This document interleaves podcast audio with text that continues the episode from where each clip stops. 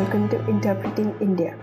Geopolitical realignments, sustainable growth, healthcare financing, inclusive digital transformations, climate change, supply chain disruptions, urbanization, and several other critical global matters envelop the world as India holds the G20 presidency. We at Carnegie India continue to bring voices from India and around the world to examine the role of technology, the economy, and international security in shaping India's future.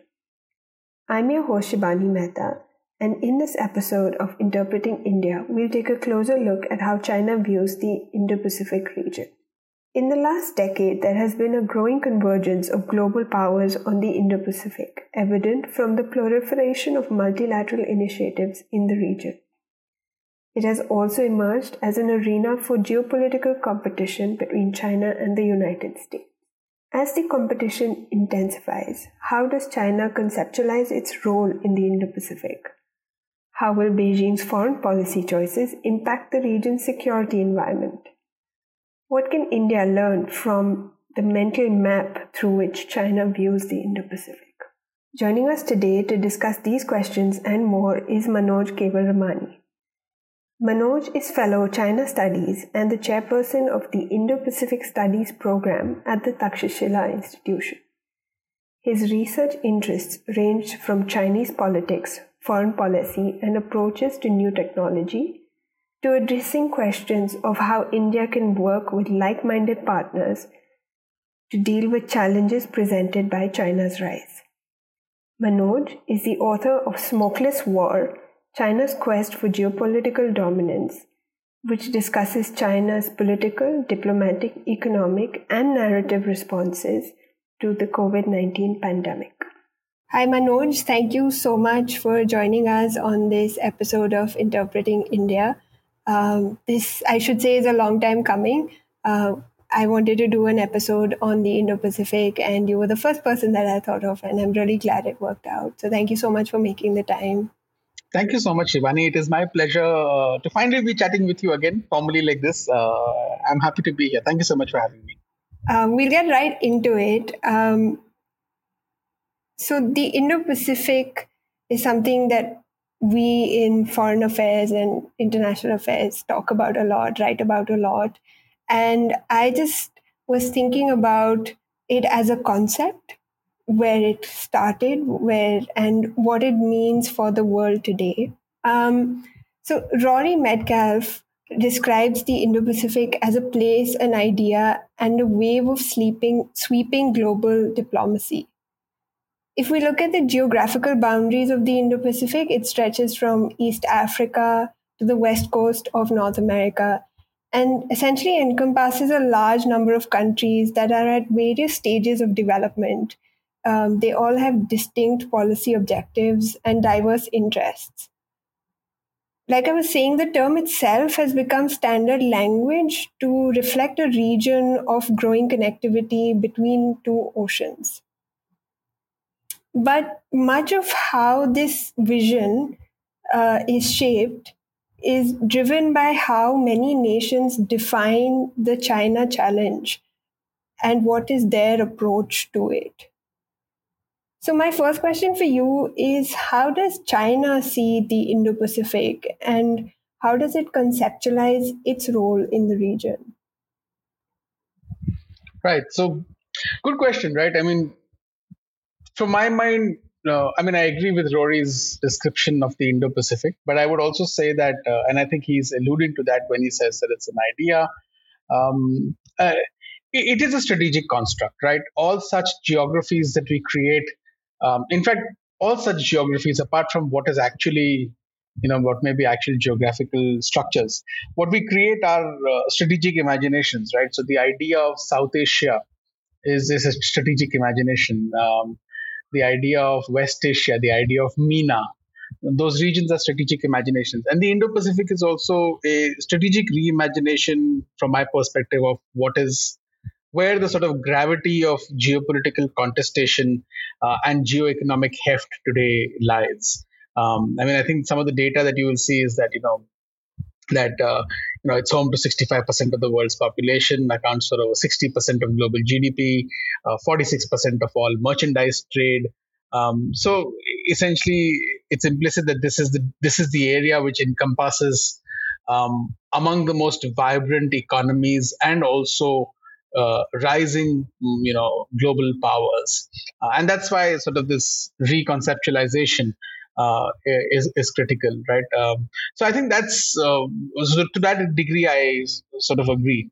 Um, in terms of how China views the Indo-Pacific, I think that from the very early stages, at least in the last decade and a half, from when this term became gradually much more popularly used, uh, I think Beijing sort of saw it with a deep sense of uh, anxiety to begin with. Um, I mean, uh, that anxiety at certain periods of time was coupled with uh, uh a certain degree of dismissiveness um, because uh, it saw itself as a central actor in terms of the global economy. Um, it saw the Indo Pacific framing as essentially trying to bring India into what was uh, the Asia Pacific. Um, and that too, from Beijing's perspective, over the last sort of decade and a bit, has essentially been a geopolitical gambit from the American side to try and restructure the strategic geography of the region, redefine the nature of competition with China. Uh, and so, therefore, there was anxiety that was coupled with dismissiveness.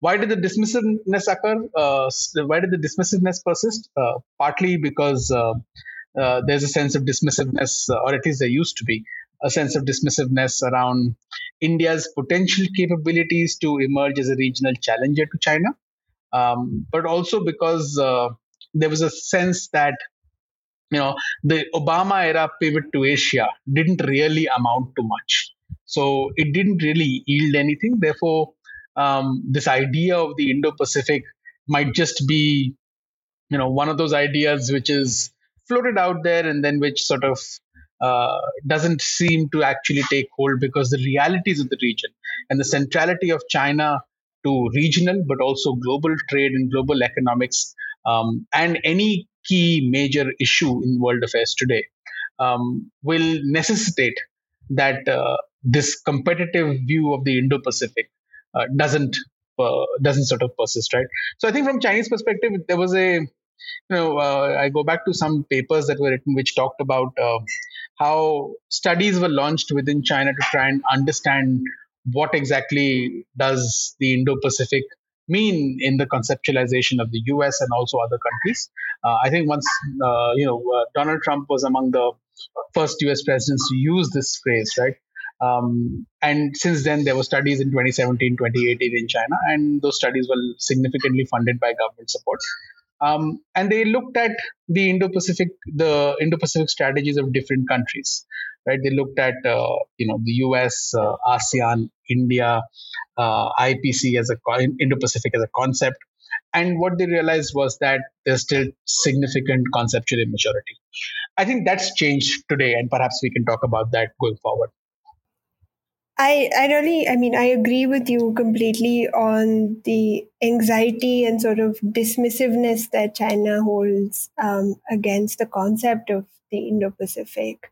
Um, and when you said dismissiveness, I was reminded of the quote that's often cited of the Chinese, I think, foreign minister that said that the uh, Indo Pacific is a concept that will, uh, you know, float away like the foam between the two oceans. Um, you mentioned towards the end of your response that there is a certain change in how Beijing views the Indo Pacific as a concept. And I was wondering if you could elaborate a little bit more on that. Yeah, I'm, uh, I think this is over the last, uh, particularly towards the end of the Trump administration and now with the Biden administration, uh, now that we have uh, clear documents starting from 2019 from the US. So in 2019, you had a US Department of Defense Indo Pacific Strategy document. Under Biden, you have a proper Indo Pacific Strategy document.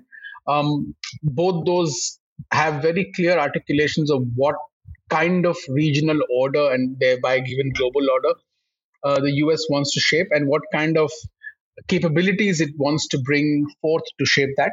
Uh, in terms of you know military capabilities, uh, the effort is clearly to try and not just revitalize American alliances, but also to change force posture to be able to have much more uh, forward positioned American troops, much more nimble uh, force posture, which can respond to contingencies uh, in China's near seas. Um, at the same time, the US is looking at uh, you know expanding and deepening its partnerships with countries like India. Um, AUKUS was signed, so all of those shifts are something that Beijing noticed. Um, at the same time, I think the Indo-Pacific Strategy document of the US actually specifically talks about supporting India to emerge as a key regional player, right? Um, it talks about things like diversification of supply chains and all those kinds of things. So, from Beijing's perspective, increasingly the Indo Pacific strategy of the US and the conceptualization of the regional order as Indo Pacific started to seem like an effort at trying to craft a policy of containment. Now, the Ukraine war sort of came at an interesting time uh, from China's perspective because what since has been seen is that uh, it believes that as much as the US is now sort of on two is competing on two fronts with an active European front and also com- competing with China in the Indo-Pacific. From Chinese perspective, the US is trying to create linkages between these two domains. Um, and the key process of doing that is to get NATO much more engaged in the Indo Pacific. So, over the last three years, we've seen NATO documents reference the Indo Pacific. Um, and this latest summit in Vilnius was quite direct, where it talked about, you know, how what happens there is clearly in our interests. Um, and there is discussion of trying to open a NATO liaison office in Japan. Um, you know, uh, there's discussion of there were some sort of ideas floated in DC about the possibility of offering India a NATO plus, uh, you know, sort of status and things like that. So I think that those are the kinds of things that it is looking at, and it, and, and China looks at those and says that look, uh, the US is trying to essentially create uh, under its Indo-Pacific strategy a NATO-like, uh, or if not just NATO-like, a NATO-light structure to try and uh, contain China. Um, and the Indo-Pacific strategy essentially implies that. Um, so therefore, this sense of anxiety, uh, the, the sense of dismissiveness is now gone. Now it is sense of anxiety, and a sense of anxiety has led to uh, quite a vitriolic pushback uh, to even the use of the phrase. Um, constantly, you'll see Chinese media articles and commentaries and analysts um, use when they use the Indo-Pacific, it will be used in quotation marks critically, um, and they'll say, "Well, this is just you know containment in the garb of something new." Um, so I think that's how the threat perception has changed. Uh, that from being you know something that was firm on the seas uh, to something which is much more sinister. Uh, and I think that's uh, how Chinese perceptions have changed, and therefore even the pushback has come uh, to try and discredit uh, any ideas of the Indo-Pacific. I mean, it's interesting that you say that this pushback is coming from a place of anxiety because, um, I mean, it is one of the questions I had for you that China officially doesn't use the term Indo Pacific in any foreign policy documents, any statements that it makes. Uh, like you said, it's referred to in quotation marks or as a critique of, say, the US Indo Pacific strategy, where uh, they're calling out the United States for wanting to maintain hegemony in the region or um, sort of, like you said, contain China and the rise of China. Um, at the same time, there has been an increase in in the use of the term when it comes to commentary and media reports. Um, I was also reading an article by Shamsal, and this was from a few years ago, but he said that think tanks are organizing a lot of conferences and events that have Indo Pacific as the key theme. So for me, it appeared as, you know, there is a fragmented approach to the region in in one way you're not officially sort of uh, acknowledging the concept but you're also trying to uh, create a narrative around it that uh, is more positive and sort of reflects positively on you so would you say that this fragmentation is part of china's approach to the region or is it just simply about owning the narrative and trying to turn it around to spin it in a way that's more positive? Yeah, I think that, uh, I mean, look, studies into the concept, uh, like I said, like I also said in my opening remarks, that, you know, around 2017, 2018, which is when I think 2017 is when Trump used the phrase Indo Pacific. The first American senior official to use the phrase was uh, uh, then Secretary of State uh, Tillerson. And then following that, Trump, I think when he was visiting Vietnam in 2017, in late 2017, uh, he had used the term Indo Pacific, and subsequently we saw it used much more uh, frequently in American discourse. And around the same time, Chinese uh, sort of uh, academic studies uh, into the Indo-Pacific sort of increased, right?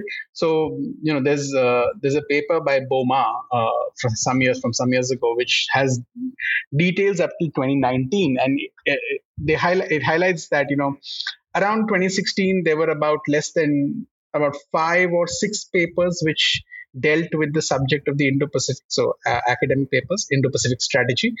Um, in 2017, there were again just three or four.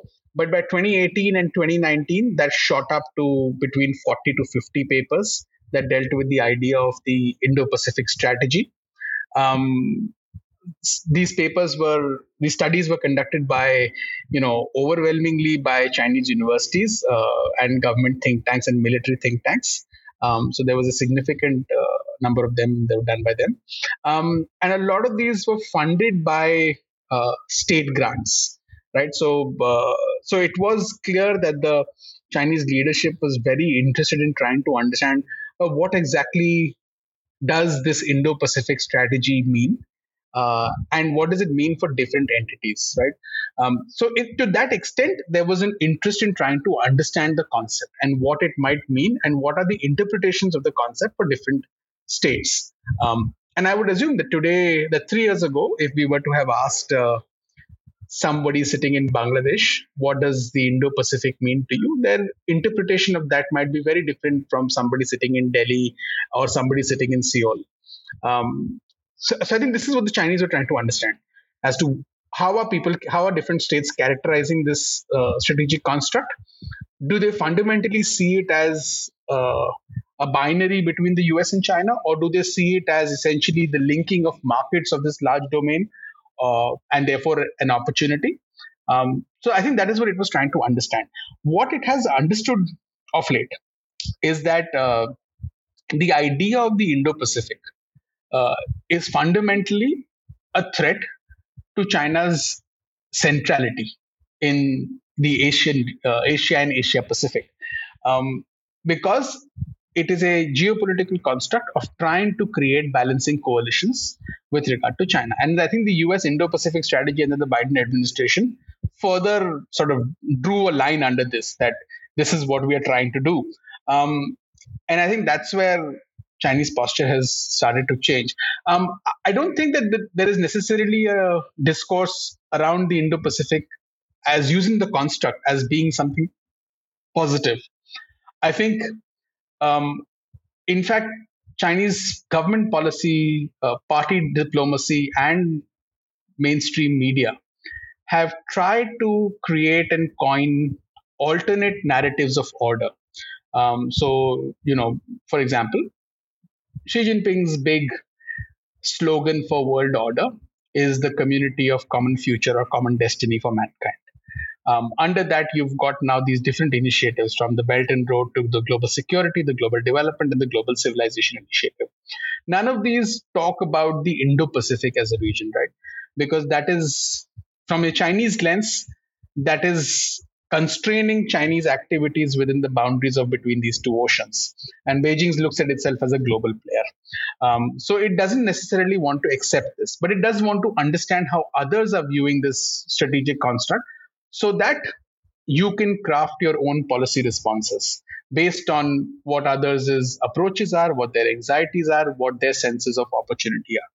Um, so I think that's where the studies have largely been focused. Um, I think that mm, uh, as a concept, if you were to ask uh, the Mandarins in Beijing, they would tell you we would love for it to go away, but unfortunately, that's not going to happen. Uh, I'm really glad that you brought up um, alternative orders and sort of China's quest to kind of offer an alternative to the US led slash Western liberal global order. Um, again, there appears to be this very obvious contradiction in um, sort of China's professed adherence to a rule based order, whereas, but you're also, you know, a lot of your actions uh, appear to kind of what you, sorry, I'm just going to take that again. Um, I'm glad that you brought up the alternative that China is trying to offer uh, through its, you know, the Global Security Initiative, the BRI, and uh, other sort of initiatives. It says, but if you look at the Global Security Initiative, a lot of the narrative is that it will adhere to the UN based rules. rules. Um, there's not going to be any disruption. Um, so that's the narrative, and that it's going to adhere to this existing uh, system. But in terms of action, like you said, it's about establishing Chinese centrality, a regional order in which China is the key player. How do we make sense of this contradiction? Yeah, good question. Um, look, from Beijing's perspective, when it sees what's happening to the international order. And I define the international order as a set of institutions uh, where states are your primary actors, and uh, you know there is a certain set of binding norms that they have agreed to. Um, I, and I don't I don't want to sort of ascribe to it liberal or illiberal values, but that's how I would define the international order. Um, and these institutions are quite clear: the WTO, the UN, and the agencies and so on and so forth, and even regional institutions. Now, what China is saying is that it is the US which is being revisionist. Um, and there is a certain amount of merit to what they are saying. Because, of course, the United States has been revisionist. Uh, it has been revisionist. I mean, and the Trump administration was the most egregious in this when it pulled out of agreed uh, international agreements, it pulled out of UN agencies. So uh, and it has, uh, and not just the Trump administration, but as a whole, the the U.S. government has, say, for example, paralyzed the operation of the WTO because it has not agreed to the grievance redressal, mechanism changes. So I think that some of those challenges uh, that Beijing highlights uh, do resonate uh, and do make sense. At the same time, of course, China has also not shown too much regard for certain norms that it professes that it you know uh, ad- adheres to. For example sovereignty and peaceful resolution of disputes territorial integrity. Um, we know that in india countries know that in the south china sea. Um, you know china's sort of uh, normative in terms of its lack of criticism of or any sort of pushback with regard to russia's invasion of ukraine um, all of those tell you that you know it, it's viewing these norms predominantly from its uh, from the lens of its own interests. Uh, but yet, what is the kind of normative architecture that China is trying to talk of, uh, project and profess and build? Um, it is fundamentally an architecture around the idea of sovereignty, uh, of state sovereignty, where essentially there is there is and should be very little to no interference in how states organize how societies organize themselves within their national boundaries. Um, and those national boundaries uh, should be inviolable. Now of course uh, in the examples that i've given beijing itself has violated those boundaries and beijing itself has not respected uh, or criticized countries which have violated those boundaries. Uh, and that's a function of power. But the order that it is comfortable with is one in which sovereignty is uh, there is the primacy of sovereignty. And those national boundaries are respected in every sense of the word. So it's not just in terms of violation of territorial integrity but also in terms of governance norms at home whether that is with regard to you know individual rights whether that is with regard to uh, you know governance of cyberspace whether that is with regard to governance of technology um, whether that is with regard to political systems and political participation, uh, whether that is with regard to economic freedom. Um, what it does not want is interference. Um, and that is the kind of world that it is arguing for. Now, when if you want to build that sort of a world, um, at the end of the day, in theory, yes, sovereign states are all equal. Yet there are obviously clear power differentials. And what you will end up having is a world akin to sort of the 1800s, you know, great power system where you have some degree of uh, spheres of influence that are constructed. And my understanding of how the Chinese articulate this, and this is, I think, articulated largely through the Global Civilization Initiative, is that there has to be a civilizational sphere of influence in some ways, right? Um, and that is something that they are comfortable with because they see themselves as a key civilizational player. So this will be a world order in which sovereignty is key, civilizational influence matters, which is cultural influence matters. Um, but at the same time, um, there is little interference in domestic affairs of countries, um, and thereby there is respect for diversity of governance modes and models, and where those diverse uh, systems and interests intersect or clash, there must be I mean, power will fundamentally determine where those deals are settled, but there must be some degree of negotiated settlement. That's what it's ideally arguing.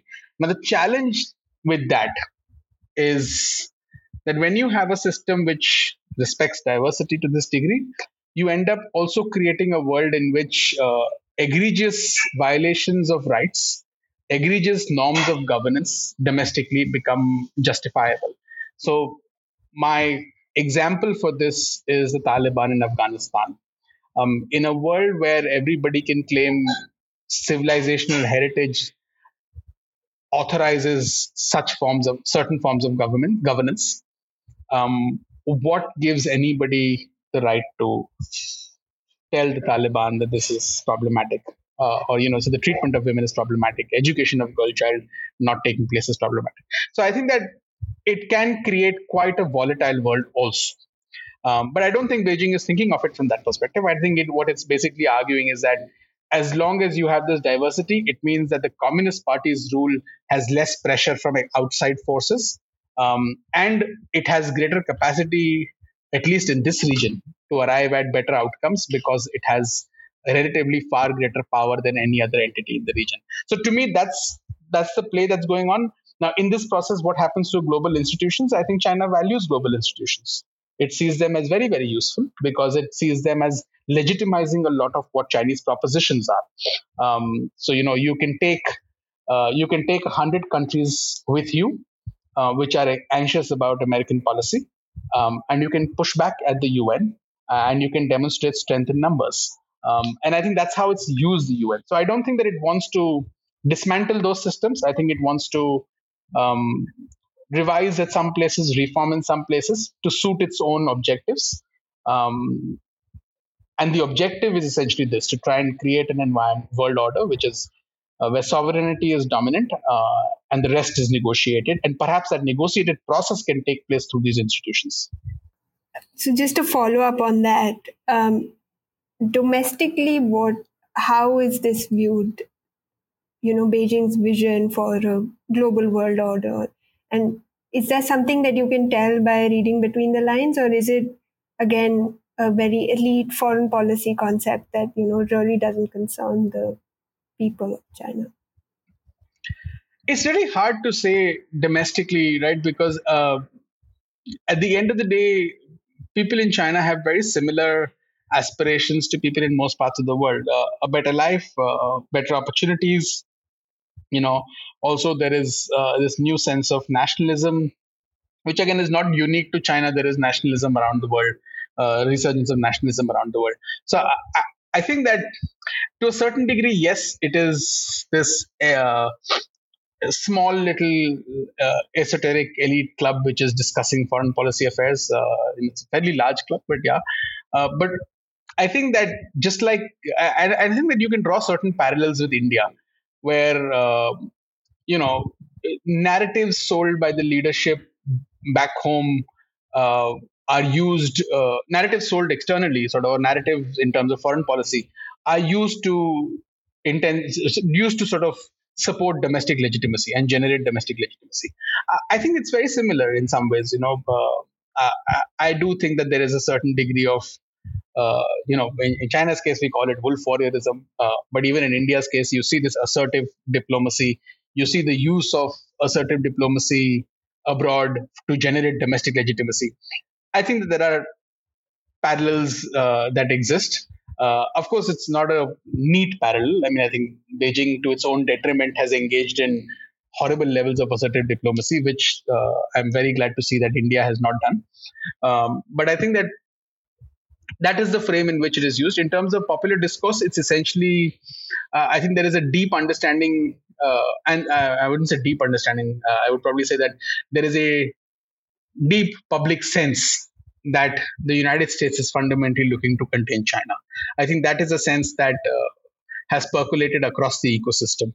Um, I think there was a recent, uh, there was a survey by Tsinghua University sometime back earlier this year, and you could see it from clearly uh, from the survey's outcomes that you know this the United States was viewed quite unfavorably, uh, Russia was viewed quite favorably. Um, I would wager that 15 years ago or 17 years ago that would have not been the case. Um, you know, uh, so things have changed, um, and I think there is also a sense that um, this competition with the U.S. is long term, um, and it's going to sustain for, for quite some time and it's going to have an impact on people's lives um, and that i think is what really impacts the actual public right for example um, the number of chinese students in america has tumbled uh, incredibly um, the num- the possibility of chinese researchers and american researchers to work together the cases against chinese origin or chinese national researchers in america all of those kinds of things actually have a, a significant impact. Impact, and the pandemic worsened this. Um, the fact that even today there are not too many flights compared to pre-pandemic levels between the US and China, and in fact, one of the first objectives of the Blinken visit, uh, you know, a month or so ago, was that okay, let's try and get the people-to-people thing moving, but it's still not really happened, right? You've, you've still not been able to move. Um, so there is deep distrust amongst the political elites now, and that is percolated to the population, and there, that's that has a tangible impact on people. So once that happens, it's easier for these nationalistic ideas to take deeper root, and I think that's happened eh, in China, where it is, you know, um, these these sort of these these developments have built upon you know what was the patriotic education campaign launched in the mid 1990s those individuals who learned in the mid 1990s are in their 20s and early 30s today. So, you know, they are the people who are driving, they are the young elite. So I think that that's sort of led to much more friction.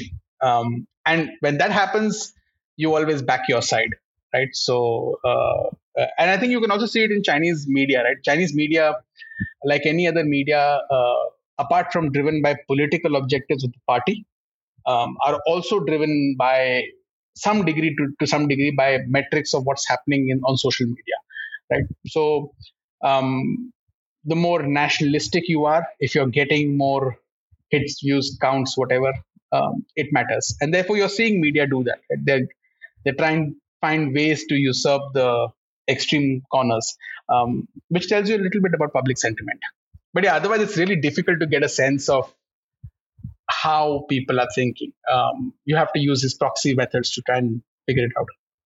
Yeah, and I would assume that even if we were to sort of look at Chinese, the Chinese strategy for Indo Pacific, you'll have to use a lot of proxies because, as we were discussing earlier, even if you look at the Global Security Initiative, there is no mention of, forget the Indo Pacific, any specific region they do talk about bilateral relationships and building on, say, uh, connectivity with ASEAN and you know connectivity with Africa. Uh, but there is no men, as opposed to like you said, the uh, U.S. Indo-Pacific strategy. Um, the Japanese national security strategy, which came out last year, had a full section on Indo Pacific and the challenges that it presents. So, uh, I mean, yeah, I totally agree with you on sort of having to use proxies and then kind of guesstimating what you know the facts are. Um, I wanted to go back to something that we started off with, which was the concept of the Indo Pacific and what sort of how China views it. And um, you were talking about how initially China, the, the curiosity coming from China was about how do how does the rest of the world think of the Indo Pacific and um, so a few weeks ago, a colleague of mine like put out a world map in front of us and said, "Okay, but just mark out what you think is the Indo-Pacific, and then mark out how you think your government views the Indo-Pacific." And it was just an interesting exercise for me personally. I hadn't actually sat down and thought about it. Um, it's also interesting to compare notes then with colleagues and be like, "Okay, why do you think?" this part of Africa is in the Indo-Pacific, but you know, not this country, and so on and so forth. Um, India, of course, views itself as an important player in the region. And I would assume that understanding the Chinese view of the Indo Pacific is essential for India. So, how do you suppose India goes about trying to figure out or maybe we there is already you know an answer um, there is a strategy and maybe we figured it out but how do you get a sense of how china is looking at the region. Um, how do you get a sense of how china is looking at the region? I think there are a few ways that uh, one can try and understand what the thinking is. Firstly of course uh, is uh, official discourse right? Uh, is whether the concept how the how is the concept discussed within official and media discourse? So for example when you mentioned wang yi earlier talking about you know foam on the seas he also had this lovely uh, algorithm of the indo-pacific which was uh, 54321 uh, you know uh, which meant five meant the five eyes four meant the quad three meant AUKUS two meant us bilateral partnerships and one meant the united states itself so that is essentially their understanding of what they think is happening in the Indo Pacific. Now, what is their strategy uh, and how does India understand it? I mean, to me, the first thing that I think is worth looking from an Indian point of view is the fact that this derision, this derision towards the Indo-Pacific as a concept, um, is in part uh, a acknowledgement of India as a competitor and therefore that being problematic because otherwise why would you not want uh, if you want india in the rcep what's the problem with the, the geopolitical construct being changed to or geo-economic construct being changed to indo-pacific also so uh, the anxiety is with regard to you know india becoming a central political actor closely aligned with the united states I mean, I think that is the first sort of thing that, from an Indian point of view, one would notice. Um, and it also, so the corollary to that is that um, it, it also means that the Beijing is extremely anxious about India's relationship with the United States. And as that rela- relationship deepens, it's likely to invite, uh, you know, certain kind of responses. Those responses can be coercive. Those responses responses can be accommodative, or any other kind. What we have seen is uh, no accommodation, a lot of coercion, um, which I think I would interpret from that is that uh, Beijing believes that um, coercion is an effective tool to get India to back off uh, and accede to its wishes. But also, coercion is an effective tool potentially to get India to s- sort of slow down in terms of its uh, closeness with the US. Uh, unfortunately, for from a Chinese perspective, that is not what has happened. What has happened is that coercion has led India to far more tightly embrace the United States, right? Uh, and I don't think that that is necessarily a dilemma that Beijing has yet been able to solve as to whether accommodation would be a better uh, approach or would coercion be a better approach. Uh, I, I don't think that we are likely to see any accommodation, at least in terms of how we've seen Chinese policies for the last three, four years, or what Chinese discourse is around India. Um, yet at the same time, when you know the Indian Prime Minister visited the United States uh, recently for this historic meeting, uh, which led to this significant deals that were signed. Um, the Chinese discourse around that uh, visit was quite interesting. Uh, a lot of it was, you know, very critical of the United States for trying to you know leverage India to contain China much more. Uh, and the discourse was also critical of the fact that hey, look, these agreements sound great, but you know the U.S. and China have a history of implementing grand sounding agreements, uh, of announcing grand sounding agreements, but without necessarily following through. And the nuclear deal is sort of one such thing.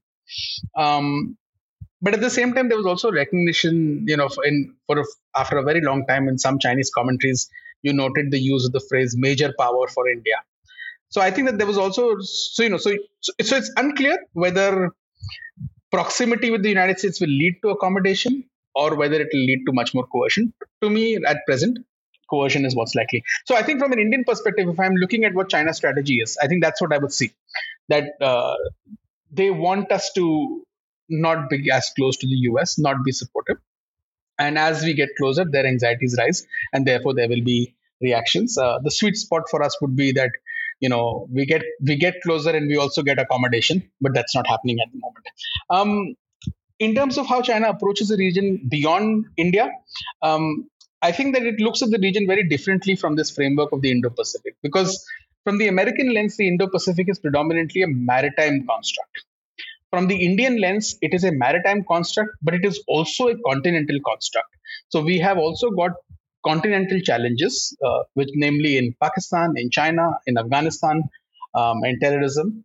Um, so therefore, our policies and our interests from the US might differ in that. Um, from a Chinese perspective, um, looking at the Indo-Pacific and framing policies simply within this context would be playing the game on somebody else's terms. So therefore, the initiatives that we talked about, are global development, global security, global civilization. Um, the primary objective is to free frame your regional uh, architecture, uh, but the vision is global because you don't want to constrain yourself to the region. And your region is sort of, you know, uh, your uh, experimental domain, right? So when it when they talked about the global security initiative, uh, you know, China talked about having a demonstration zone uh, in the Lancang Mekong region for the GSI, um, which tells you that China doesn't view the Indo-Pacific as a whole; it's viewing it as sub-regions, uh, and it engages with in sub-regional cooperation in that context. So you've got China plus the Central Asia Five, China and ASEAN, China and the Lancang Mekong region, um, China and CELAC in Latin America, China and FOCAC with Africa. So I think that's how it's approaching the world. That it's approaching the world on its own terms and it sees that acknowledging the idea of the indo-pacific and therefore structuring your strategies on that basis is playing the game on somebody else's terms which it doesn't want to do.